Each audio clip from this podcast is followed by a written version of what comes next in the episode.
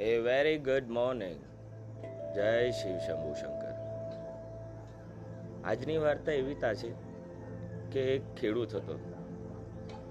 એ એના ઘરે પાણી લેવા માટે છે ને નજીકના નેરે જ હતો. હવે પાણી એ કેવી રીતે લાવતો કે દંડો રાખતો ને બે દંડાની સાઈડમાં એના ઘડા લટકાવતો, કાવડ જેવું બનાવતો. તો હવે પ્રોબ્લેમ એ હતો કે અડધો ઘડો કાણો હતો. તે પાણી ભરીને આવે ને ખેડૂત, તો અડધો ઘડો તો પેલો એક ખાલી જ થઈ જતો.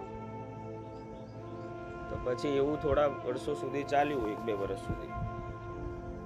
પછી જે પેલો આખો ગળો હતો ને, એને થોડો અભિમાન થયો કે ભાઈ, તું તો ખેડૂત ખેડૂતનું તું પૂરેપૂરી મજા જ નથી લેતો, એની મહેનતની. બધું પાણી તો તું એ બધું ઢોળી દેશે.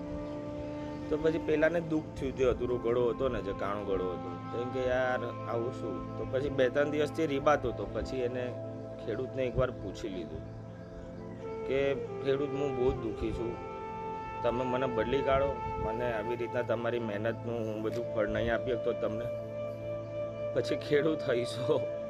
એને કીધું, ચાલ, કાલે તો પાછો આવે ને, તો એ રસ્તા પર તું જોતું આવજે. કે શું શું છે? કેમ કે, ઓકે. તો બીજા દિવસે ભરવા ગયો આવ્યો રસ્તામાં. તારે રસ્તામાં જોયું કે ભાઈ ગુલાબના ફૂલ છે, મોગરાના ફૂલ છે સનફ્લાવરના ફૂલ છે? પછી અમુક અમુક ઝાડ ઉગી ગયેલા હતા ગ્રીનરી થઈ ગયેલી.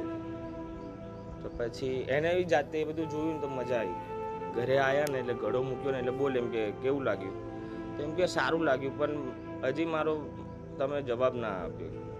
ખેડૂતને કે ઘડો તો પછી કીધું, અરે પાગલ, મને બે વર્ષ પહેલાં જ ખબર હતી કે તારી આ કમજોરી છે. પણ આ કમજોરીને મેં છે ને તાકાતમાં બદલી દીધી.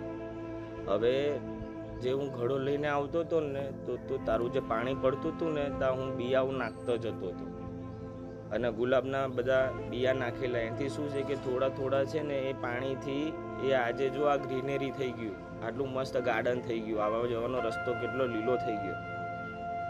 એ કે આ વસ્તુ મને ખબર જ હતી. એટલે આમાં જાણવાનું શું છે કે દરેક માણસ હોય ને કોઈ કમ્પ્લીટ નથી. આપણે આપણી કમજોરીને તાકાતમાં બદલવી પડે. એટલે સારું જોવાનું લોકોમાં. ખરાબ તો લોકોમાં હોય જ છે. મારામાં તમારામાં બધામાં હોવાનું. પણ સારું જોવો અને એને તમે ખામીને તાકાતમાં તમે કન્વર્ટ કરી લો. સમજા નો વન ઇઝ પરફેક્ટ જય શિવ. શંકર